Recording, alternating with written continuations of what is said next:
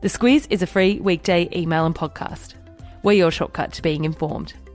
Our weekday podcast is brought to you by CommBank, committed to being a better bank. Find out more at commbank.com.au forward slash better. Good morning, I'm Claire Kimball. And I'm Kate Watson. It's Friday, the 20th of September. In your squiz today, climate strikes, Morrison's state dinner with Trump, Indonesia's possible bonking ban, and a new episode of Squiz Shortcuts. This is your squiz today.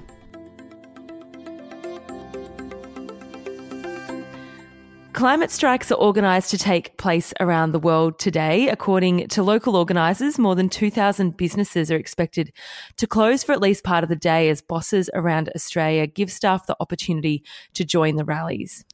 Yeah, they're rallies that are organised really for kids. So it's very interesting to see that businesses are looking to take part in that. It's the third climate strike that's taken place in Australia. They're inspired by the movement that was started by Greta Thunberg, who's who's the uh, Swedish teenager and climate activist who's made quite a wave in the last 12 months or so. So, this action all comes uh, before next week's United Nations Climate Action Summit in New York. What are those who are taking part in these strikes calling for? There's a very clearly defined three point agenda that the climate strikes have put up as their aim.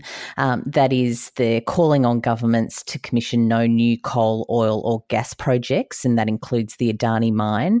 Uh, they're looking for 100% renewable energy generation by 2030, and they're also asking the government to fund a transition uh, package for those who are working in the mining and sort of related industries. And while we're here and on this topic, climate change was actually a topic that was requested by some squizzes for a squiz shortcut. So we've had a crack, Claire. No doubt it's a it's a loaded topic, but we've broken it down, steered clear of the politics, and in less than ten minutes you'll be across what climate change means and what the world and Australia are looking to do about it. Uh, so make sure you search for that in your preferred podcast app. It's also on our website. The federal government has committed to achieving a budget surplus this financial year, and they're one step closer with the announcement yesterday that the budget deficit, so how much we owe, is smaller than expected. Yes, it was $3.5 uh, billion dollars better than what the government had projected. Uh, that meant that we ended up $690 million in the red, and for all concerned, they reckon that's pretty well close to a balanced budget. Labor's shadow treasurer, though, Jim Chalmers, yesterday said that's only come because there's really good prices on iron ore at the moment, which of course means that's good royalty money for the government. Uh, also, there's a $4.6 billion underspend in the National Disability Insurance Scheme. So, whilst that was all happening here, Scott Morrison took off yesterday with wife Jenny. He headed for Washington, D.C., where they'll be honoured with a state dinner with the Trumps at the White House. Yes, Morrison did miss out on that great big announcement here in Australia. It would have been one that the Prime Minister would have been very happy to take part in with those numbers. Mm. But over to the US he goes. He's off to Don and Mel's for dinner tonight, which sounds really exciting. Uh, lots of Australians, uh, particularly prominent business people, personalities, like Greg Norman, Gina Rinehart, the Murdochs, Anthony Pratt, Kerry Stokes. They're all going to be there. Indeed. Uh, interesting, it's only the uh, second state dinner that the Trumps have hosted. The other uh, French President, Emmanuel Macron. What's Scott Morrison got to talk to Trump about whilst over there? Morrison's having uh, long meetings with Trump. They're talking about trade, economic discussions. There's lots that we have in common, of course. We're taking part in that coalition in Iran, which the US asked us to do. Scott Morrison's also heading to the United Nations. They're having their General Assembly meetings at the moment. Uh, he's also off to NASA and having some talks with some tech entrepreneurs. Plenty on the agenda. The Tamil family facing deportation will remain in Australia for now as the federal court decided that their case should be considered at a trial. The case, Claire, rests on their two year old and whether she has the right to apply for a protection visa. That's right. And there's some very detailed and complicated legal argument about that process and whether her claim was considered. The government, of course, says that it was and that they have no claim to stay in Australia, but those who are representing the family say that's not the case. What the judge decided was that it was a case that really required further consideration and should go off for a proper trial. They're on Christmas Island uh, while they await that trial. Indonesia is considering a law where living together outside marriage, extramarital sex, and insulting the president would become a jailable offence. This means that unmarried tourists could face a jail term if they're found between the sheets. Yeah, I love the coverage in the Australian media outlets today. Uh, these are laws that will impact very strongly on the daily lives of Indonesians, but it's the Bali bonk ban that seems to have captured the headline, uh, yes. our attention. so experts there say that there's an increasing conservatism in that majority Muslim country, and this is, really is a reaction to that. And just over to Canada quickly, back in 2001, when Canadian Prime Minister Justin Trudeau was just 29, he went to a party dressed as Aladdin.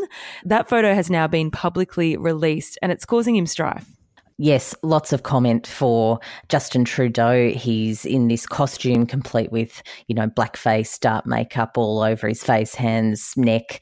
Uh, he says that at the time he didn't believe it to be racist, but uh, looking at it now, he's very deeply sorry about it. There's also other occasions that have come to light and mm. uh, that's um, been publicised overnight. Uh, he's in the middle of an election campaign. They go to the polls very soon, so it's not particularly good timing for him in a campaign that already looked very tight. Yeah, it's a very close one. Daniel Johns, who people will know as the frontman of the band Silverchair, is suing the Sunday Telegraph over claims on their front page a little while back that he frequented a Sydney S&M brothel. That's right. Daniel Johns at the time said that it was untrue, as did uh, the woman who runs that brothel. Uh, in fact, saying that he had never even been inside that establishment. Uh, the article is no longer available online, uh, but he hasn't received any sort of apology or retraction from the news outlet. So next stop is uh, a defamation lawsuit. We don't know how much he's asking for in damages yet, uh, and the Sunday Telly hasn't commented either. Friday Lights, and there's a link to Taylor Swift's Rolling Stone interview that was out yesterday. She hasn't done a whole lot of long form interviews, so it's a bit special and quite in depth. Also, a US photographer has taken a series of photos but removed the phones from where they would have been. It's a, a stark look at how we live our lives with our phones in hand. And there's a Netflix movie recommendation. All those links in the Squiz Today email. What's the uh, email subject line today, Claire? Email subject line today is the Nelly Furtado song. Do you remember her? Absolutely. Nelly Furtado, yeah. She. I'm uh, like a uh, bird. Fly like a bird that lyric, I'm like a bird, I'll only fly away, that goes to our squiz sayings. There's a hilarious story that just popped up online. Uh, a guy who was giving an interview, he's a, um, a lawmaker over there, talking about trying to get rid of some pigeons from a very um, used public transport stop, actually got pooed on by a pigeon while he was giving the interview. Mid interview, those pigeons knew what he was trying to do. They got him. Vindictive, yeah. Yes. And how about this news last night? The Squiz won the Mumbrella Publish Award for Newsletter of the Year. What a way to how finish the that? week. I know, isn't that great? It's been a tough week, and uh, we've had um, a lot that we had to get done. So it's nice to stop, and we'll have to stop at some point today and just have a mini celebration for that. That's a great achievement. Very cool. Thanks to Mumbrella for um, that award, and thank you to everyone who reads the Squiz Today email. Of course, um, if you didn't do that, we would definitely not would not have won the award. So we really Indeed. appreciate it. Yeah, it's awesome. For our podcasters, don't forget about our Squiz shortcuts on climate change. To find this, either visit our website, use the link in the Squiz Today email, or search for Squiz Shortcuts in your preferred podcast app. Enjoy your weekend. Expect plenty of sports chat as footy finals are upon us, and all the best to the Wallabies with the Rugby World Cup kicking off this weekend. Chat to you on Monday. The Squiz is a free weekday email and podcast. We're your shortcut to being informed. Sign up at thesquiz.com.au.